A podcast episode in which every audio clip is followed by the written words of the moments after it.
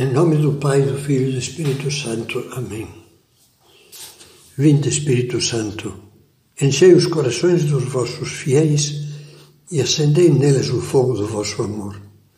Enviai o vosso Espírito e tudo será criado e renovareis a face da terra. Iniciamos agora a quinta meditação da série dedicada a como tornar mais amável e alegre a vida dos outros.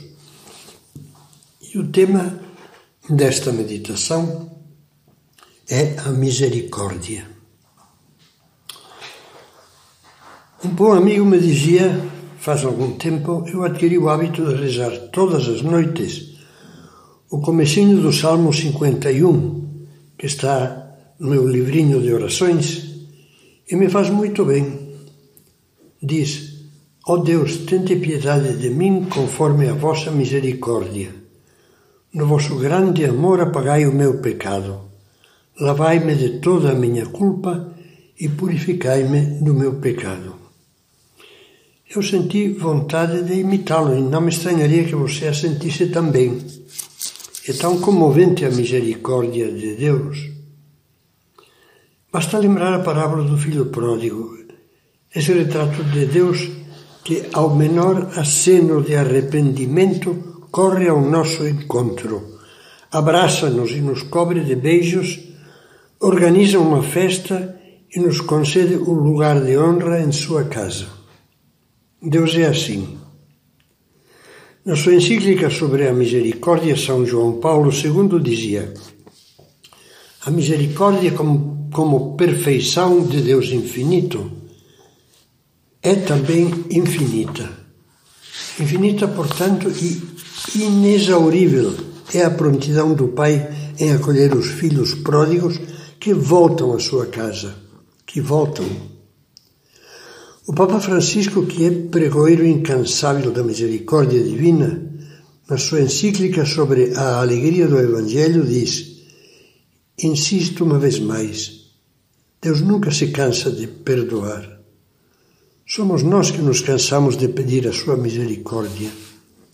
Ele nos permite levantar a cabeça e recomeçar com uma ternura que nunca nos defrauda e sempre nos pode restituir a alegria. No mesmo sentido, São José Maria escrevia no livro Cristo que passa: Deus não se escandaliza dos homens, Deus não se cansa com as nossas infidelidades. Nosso Pai do céu perdoa qualquer ofensa quando o filho volta de novo para ele, quando se arrepende e pede perdão. Sendo assim, é natural que Nosso Senhor nos mande: sede misericordiosos como também o vosso Pai é misericordioso, e que nos ensine a rezar de coração sincero: perdoai-nos as nossas ofensas, assim como nós perdoamos aos que nos têm ofendido, acrescentando a seguir umas palavras que nunca deveríamos esquecer: porque se não perdoardes aos homens, tampouco o vosso Pai vos perdoará. O Catecismo da Igreja comenta incisivamente esta última frase. Ora, diz, isso é tremendo. Este mar de misericórdia não pode penetrar no nosso coração enquanto não tivermos perdoado aos que nos ofenderam. Recusando-nos a perdoar, o nosso coração se torna impermeável ao amor misericordioso do Pai. Que acha? Não lhe corre um certo arrepio pela alma? A mim sim. A verdade é que adoramos ser perdoados, mas muitas vezes não queremos perdoar. A balança do nosso amor anda desequilibrada e convém muito que procuremos nivelá-la. Vale a pena meditar nisso. Deus não se cansa, nós nos cansamos. Como é fácil dizer chega e ficar guardando mágoa, ressentimento, ânsias de revidar e até de excluir a pessoa do nosso convívio. Se ela vai a esse jantar, eu não vou. Não quero que apareça mais aqui em casa. essa pessoa não a cumprimento nem olho para ela. Pode ser Natal, pode ser um aniversário, pode ser uma comemoração propícia para o congraçamento, que o coração rancoroso vai se manter trancado com 7 ferrolhos. Você dirá talvez, mas Jesus fala do filho pródigo que se arrependeu. E também diz, se teu irmão pecar 7 vezes no dia contra ti, e 7 vezes no dia vier procurar-te dizendo, estou arrependido, lhe perdoarás. Fala de perdoar aos que se arrependem, aos que pedem perdão. E se não pedem? Está bem. Nesta meditação vamos ficar pensando apenas nos primeiros, nos que nos pedem perdão. Na próxima meditação, meditaremos sobre os que não pedem. Para começar, citaremos outro trecho do Evangelho que fala dos limites sem limite do perdão. Então, Pedro se aproximou dele e disse, Senhor, quantas vezes devo perdoar ao meu irmão? Até 7 vezes, respondeu Jesus, não te digo até 7 vezes, mas até 70 vezes 7. 7 vezes ao dia, 70 vezes 7. Como 7 é o número bíblico que indica o infinito, Jesus nos ensina que é preciso perdoar sempre. Se vier procurar-te dizendo, estou arrependido, você entende bem isso? Será que compreendemos o pedido de perdão quando não é dito verbalmente, me perdoe, me desculpe, falei sem pensar, não queria dizer aquilo?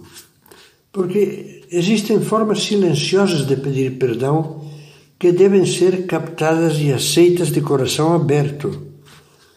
Podem ser belos pedidos de perdão, por exemplo, um olhar afetuoso, um gesto humilde, uma palavra carinhosa, uma atitude solícita que mostra o desejo de se aproximar e reparar o erro cometido. Então, mesmo que a pessoa não fale, vamos fechar o coração. Vamos ser uma espécie de monarcas que só perdoam se a pessoa cai a seus pés suplicando perdão. Deus não age assim. É tocante na parábola do filho pródigo ver o filho perdido se aproximando da casa paterna enquanto ensaia medroso o que vai falar. Irei a meu pai e lhe direi, meu pai, pequei contra o céu e contra ti, já não sou digno de ser chamado teu filho. Depois o pai, que mal avista o filho, corre ao seu encontro e nem deixa que termine de falar. As palavras do filho ficam abafadas dentro de um abraço do pai. Este é o Espírito de Cristo. Este deve ser o espírito cristão, o que ensina São Paulo. Sede uns com os outros bondosos e compassivos. Perdoai-vos uns aos outros como também Deus vos perdoou em Cristo. Como viver isso? Não é raro que muitos digam constrangidos. Entendo, deveria ser assim, mas não consigo. Não consigo esquecer nem perdoar. Se temos essa dificuldade, leamos com atenção o que diz o Catecismo da Igreja Católica ao comentar o pedido de perdão do Pai Nosso. Perdoai-nos as nossas culpas, assim como nós perdoamos aos que nos têm ofendido. Diz, não está em nosso poder não mais sentir e esquecer a ofensa, mas o coração que se entrega ao Espírito Santo transforma a ferida em compaixão e purifica a memória, transformando a ofensa em intercessão, quer dizer, pedido pela pessoa, oração pedindo. Que esclarecimentos nos traz esse texto? Pelo menos 4. Primeiro, muitas vezes não depende de nós o que sentimos. Diz, não está em nosso poder não mais sentir e esquecer a ofensa. Mas não confundamos sentir com querer. E não esqueçamos que o autêntico amor está na vontade, no querer e não nos sentimentos. Mesmo tendo dificuldade emotiva para limpar o rancor do coração, podemos dar a Deus todo o nosso querer. Meu Deus, eu quero mesmo perdoar, me ajude. Se essa atitude for sincera, e já estamos perdoando de todo o coração. Estamos mesmo, porque estamos entregando o nosso coração ao Espírito Santo com um ato da nossa vontade. Segundo, o Catecismo convida-nos a transformar a ferida em compaixão. Compaixão, logicamente, não significa desprezo. Há quem diga com cara de nojo: eu não sinto raiva, sinto pena desse pobre coitado que não vale nada. Isso é desprezar. Compaixão é perceber que toda falta faz mal, antes de mais nada, a quem a comete. É uma ferida que faz a si mesmo e que deve mover-nos a agir como bom samaritano, procurando ajudar a curá-la. Como? Esforçando-nos por ser acolhedores, não remexendo na ferida, tendo a iniciativa de praticar pequenos atos de bondade. São João Paulo II dizia: o amor misericordioso, por sua essência, é um amor criador. Num clima criativo de iniciativas, de atos bons, a bondade dos outros poderá desabrochar. Terceiro, o amor misericordioso, diz o Catecismo, purifica a memória. Sabe qual é o melhor método para isto? Bastam poucas palavras.